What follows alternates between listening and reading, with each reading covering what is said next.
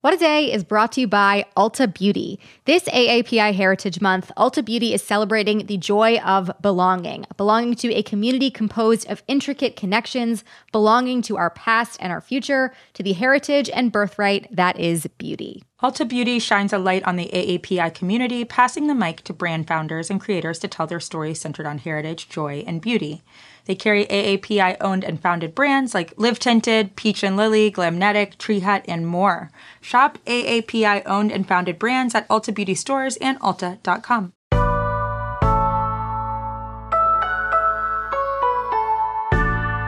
It's Tuesday, February 15th. I'm Gideon Resnick. And I'm Josie Duffy Rice. And this is What a Day, the podcast that got in between Kanye West and Julia Fox because they were both so in love with it. Yes, do not believe the tabloids. They broke up because of a love triangle involving our podcast. In addition to news, we are interested in home wrecking. We embrace chaos at WAD. It's true. On today's show, the U.S. relocated its embassy in Ukraine for the safety of diplomats. Plus, Canada's Justin Trudeau invoked a never used act to override certain civil rights and to clear out protesters. But first, yesterday marked the start of in person early voting in Texas ahead of the state's March 1st primary. It also gave the rest of the country the first look at the effects of Senate Bill 1, the state's restrictive voting legislation. One of many bills to be introduced after the 2020 presidential election, SB 1 banned drive through and overnight early voting hours, made already difficult and restrictive vote by mail rules all the more so, gave partisan poll watchers more freedom inside polling locations, and established criminal penalties for certain kinds of voter assistance.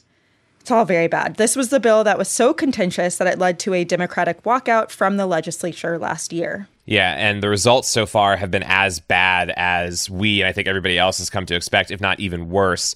There are countless stories of mail in ballots being rejected. In Harris County, for instance, that's home to Houston and also the third biggest county in the entire country. Election officials said an astonishing 40% of ballots reviewed as of late last week had been sent back. And Texas is just one of nearly 20 states that will hold elections this year with more restrictive voting laws in place, a direct result of Republican led efforts to validate former President Trump's lies about the 2020 presidential election. So, for more on what is happening in the state, what's to come, and what the rest of the country can anticipate, we have with us today James Slattery, a senior staff attorney with the Texas Civil Rights Project. Welcome to What a Day. Thanks for having me. So, there have been tons of reports of voters across Texas having their mail ballots returned already in advance of yesterday. How does that relate to the passage of SB 1, and what other impact is SB 1 already having in the state? It is a direct impact of Senate Bill 1. Uh, among its many provisions, it's a 76 page bill. The problems we're seeing now emanate from a new requirement that voters put essentially their Texas driver's license number on their vote by mail application mm. and their ballot. And that number has to match what is in their official voter registration file. Uh, and basically, everything that could go wrong with this process is going wrong. So, voters are putting down their driver's license number just like they're supposed to, but the voter registration file has not been updated by the state elections office to include that information. Mm. Or voters are simply not seeing this on the form. Some people are even using older versions of the forms that they have found online wow. that, of course, do not have the fields. And so that's what's driving this, and it's going to drive a lot of other malfunctions, we think.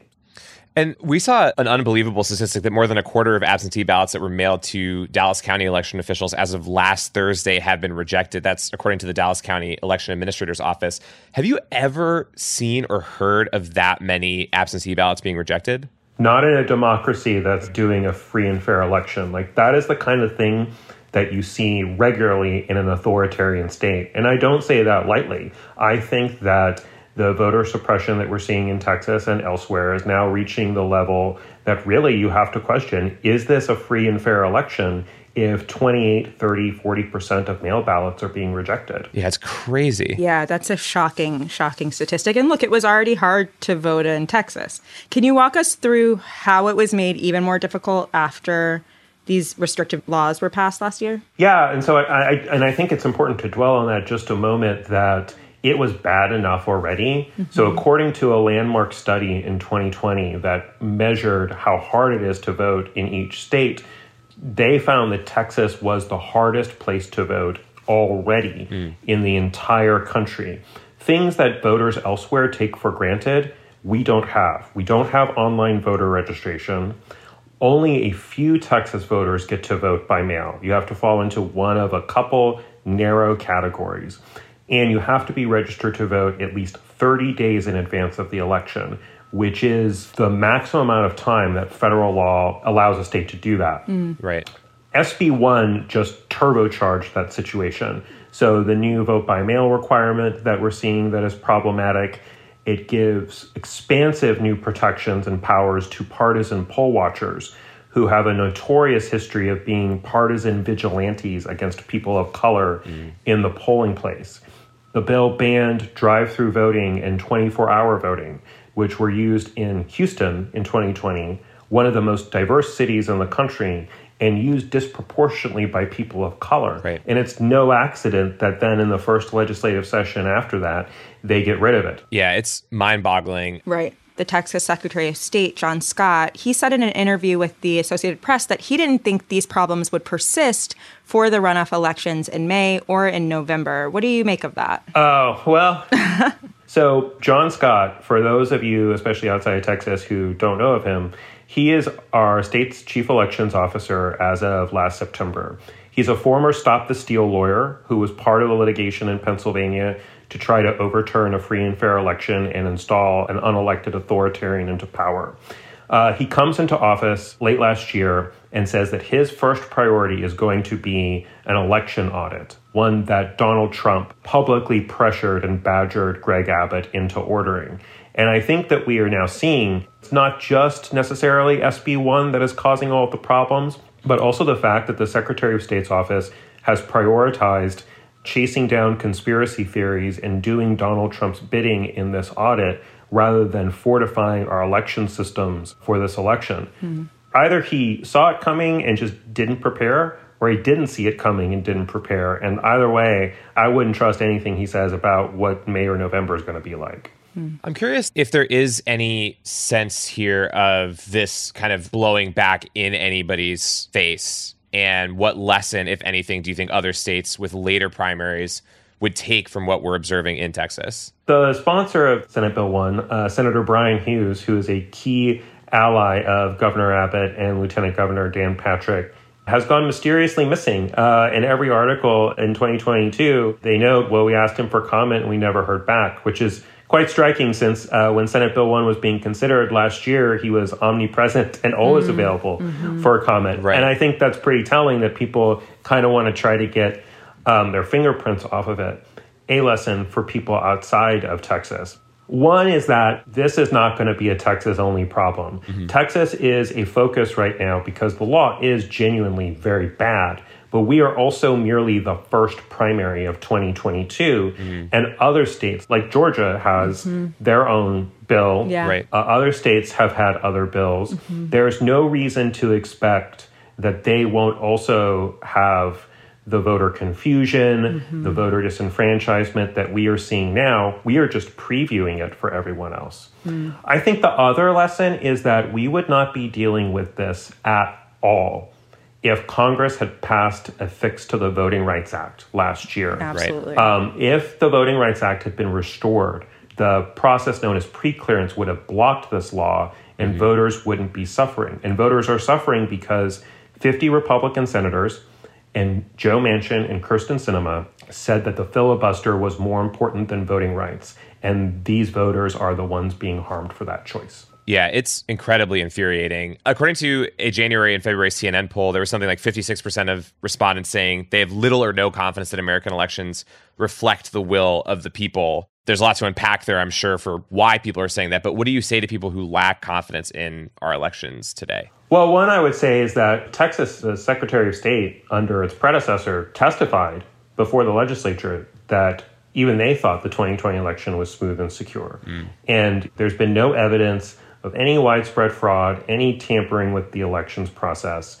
I would also say, quite truthfully, that this is a concerted campaign to create doubt, mm-hmm. to sow mistrust in the election system. And we saw the effects of that in the legislature where people would come up and testify and say all kinds of crazy conspiracy theories for why elections should be restricted.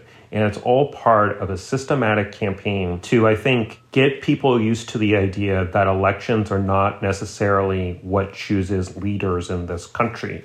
That you can instead have a legislature, for instance, mm. select an alternate slate of electors, and that's the person who becomes president. It could not be a more dangerous campaign than what we're seeing right now. Yeah, absolutely. Well, we really appreciate that, James. Thank you so much. Yeah, no, thank you for uh, spending time uh, with us virtually here in Texas. We are unfortunately going to have to keep talking about this very soon, but that is the latest for now. We'll be back after some ads.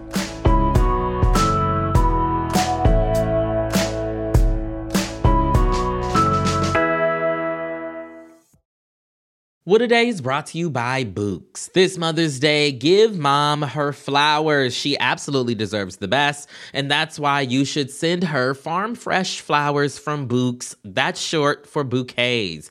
Bouqs has modern designs and unique flowers you can't find anywhere else. And with 20% off, you can send some to mom, your wife, your auntie, even your granny, okay? Anyone who deserves flowers in your life. Mm-hmm. Doesn't have to be holiday specific. You get flowers, you're getting flowers, everyone's getting flowers. Go to Bouqs.com and use promo code WAD for 25% off. That is B O U Q S dot com, promo code WAD, Bouqs, promo code WAD. What a Day is brought to you by Fast Growing Trees. Fast Growing Trees is the biggest online nursery in the US, with more than 10,000 different kinds of plants and over 2 million happy customers. They have everything you could possibly want, like fruit trees, palm trees, evergreens, houseplants, and so much more. Plus, Fast Growing Trees makes it easy to order online, and your plants are shipped directly to your door in one to two days. And along with their 30 day Alive and Thrive guarantee, they offer free plant consultation forever. We love fast growing trees here. I keep telling you that the mini plants that I've gotten from these folks are yet hanging on. Um, and that's not because I have a green thumb, okay? This spring, Fast Growing Trees, they have the best deals online, up to half off on select plants and other deals. And listeners to our show get an additional 15% off their first purchase when using the code WAD at checkout. That's an additional 15% off at fastgrowingtrees.com using the code WAD at checkout. Fastgrowingtrees.com, code WAD. Offer is valid for a limited time. Terms and conditions may apply. This show is sponsored by BetterHelp. Therapy is a safe space to get things off your chest and to work through whatever's weighing you down. If you're thinking of starting therapy, give BetterHelp a try. It's entirely online and designed to be convenient, flexible, and suited to your schedule. Just fill out a brief questionnaire to get matched with a licensed therapist and switch therapists anytime for no additional charge therapy is great for you know you know that thing that just is like sitting on your shoulder you can't get over it and you just sometimes need somebody to talk through it with? Therapy can be helpful for that you all okay? You got to get it off your chest you know? And you can do that with betterhelp. So visit betterhelp.com slash wad today to get 10% off your first month. That's 10% off your first month at betterhelp h-e-l-p dot com slash wad let's wrap up with some headlines. Headlines. Some updates on the Ukraine crisis. Ukrainian President Volodymyr Zelensky said that he was told that Russian forces would invade the country on February 16th. Now, the comment sparked international concern, but seems to have been lost in some translation. Zelensky's spokesman later clarified that the president was only referencing a date circulated by the media and did not mean what he said. Literally, there was some talk of this being uh, an ironic thing. I don't really know. Still, the U.S. is preparing for a Russian invasion that its forces believe could happen any day now. Yesterday, the country closed its embassy in Kiev, that's Ukraine's capital, and announced that it would move its diplomats to a city further west in the country. U.S. Secretary of State Antony Blinken said yesterday as well that the move was out of concern for their safety due to the quote dramatic acceleration in the buildup of Russian forces. Blinken is referring to the hundreds of thousands of troops that Russia has amassed at Ukraine's border in recent days. Even so, Russian Foreign Minister Sergei Lavrov said yesterday that diplomatic efforts with the West are, quote, far from exhausted and that he wanted them to continue in the coming days. Canadian Prime Minister Justin Trudeau took the unprecedented step yesterday of invoking the country's Emergencies Act for the first time ever.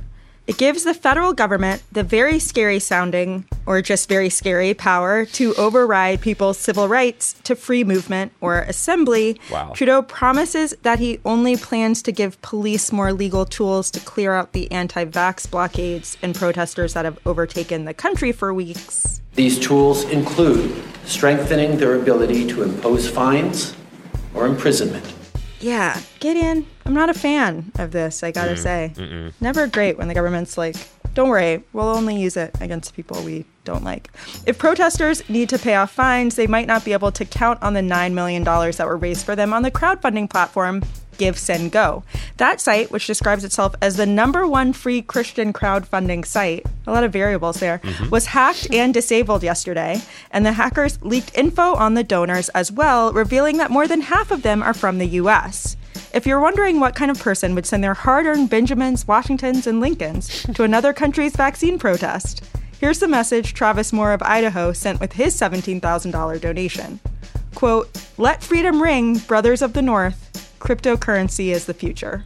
So was he really sending Benjamins, Washingtons, and Lincolns, or was he sending Ethereum, Yeah. Dogecoin, Right. various other means. Yeah, we don't really know what his right? what his Coinbase wallet was looking like. Uh, I gotta say, yeah, every person mentioned in that headline, everything was not a fan. It of. wasn't good. No. I don't like anything involved.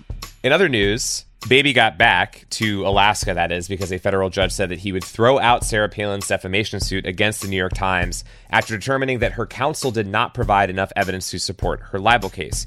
For those of you who didn't follow my joke earlier, it's in reference to Baby Got Back, which Palin once rapped on The Masked Singer. I added to Alaska because that's where she was once governor. But I digress. Palin filed her suit in 2017 claiming that the Times defamed her by unfairly linking her to a mass shooting. But District Judge Jed Rakoff said that he would dismiss the case entirely after the jury reached a verdict, as it had already begun deliberating when he announced his decision. In other news about the harrowing collision between conservatives and things that are printed on paper, former President Donald Trump's longtime accounting firm cut ties with him last week. The firm Mazars USA, not to be confused with Zabars, uh, but it sounds similar in my head, announced the split in a letter to the Trump organization saying it could no longer stand behind the annual financial statements it prepared for the former president. Now, these statements are crucial to New York Attorney General Letitia James' civil investigation into whether or not Trump unlawfully inflated the value of his assets for financial gain. In a statement, James said of the letter, quote, the evidence continues to mount showing that Donald J. Trump and the Trump Organization used fraudulent and misleading financial statements to obtain economic benefit. I really hope my accountant never says they can't stand by the work they did for me. That would be. You don't want to hear that, right? Yeah, it's not. That sounds like the worst thing to hear. Gideon, here's your regular reminder that words have power.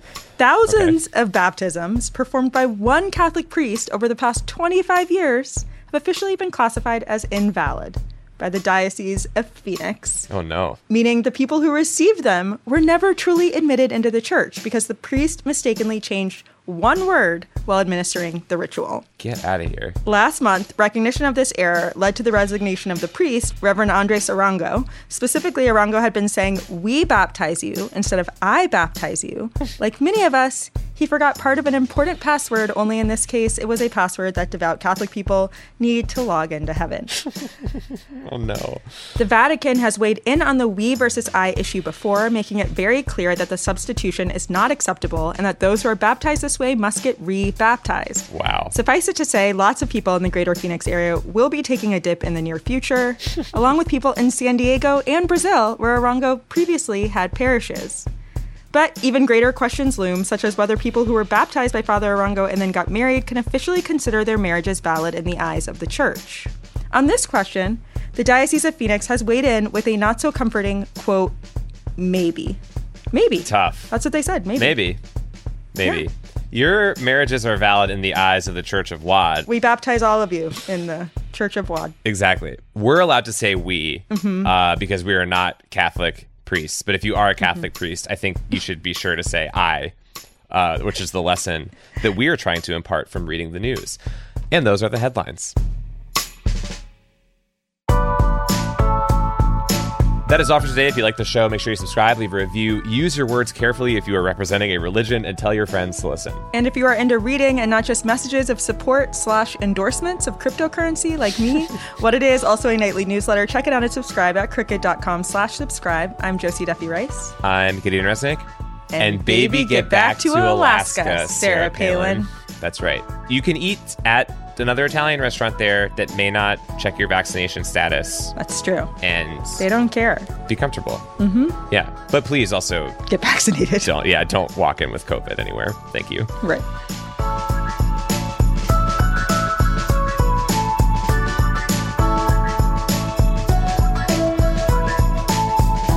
What a Day is a production of Crooked Media. It's recorded and mixed by Bill Lance. Jazzy Marine and Raven Yamamoto are our associate producers. Our head writer is John Milstein, and our executive producers are Leo Duran and me, Gideon Resnick. Our theme music is by Colin Gilliard and Kashaka.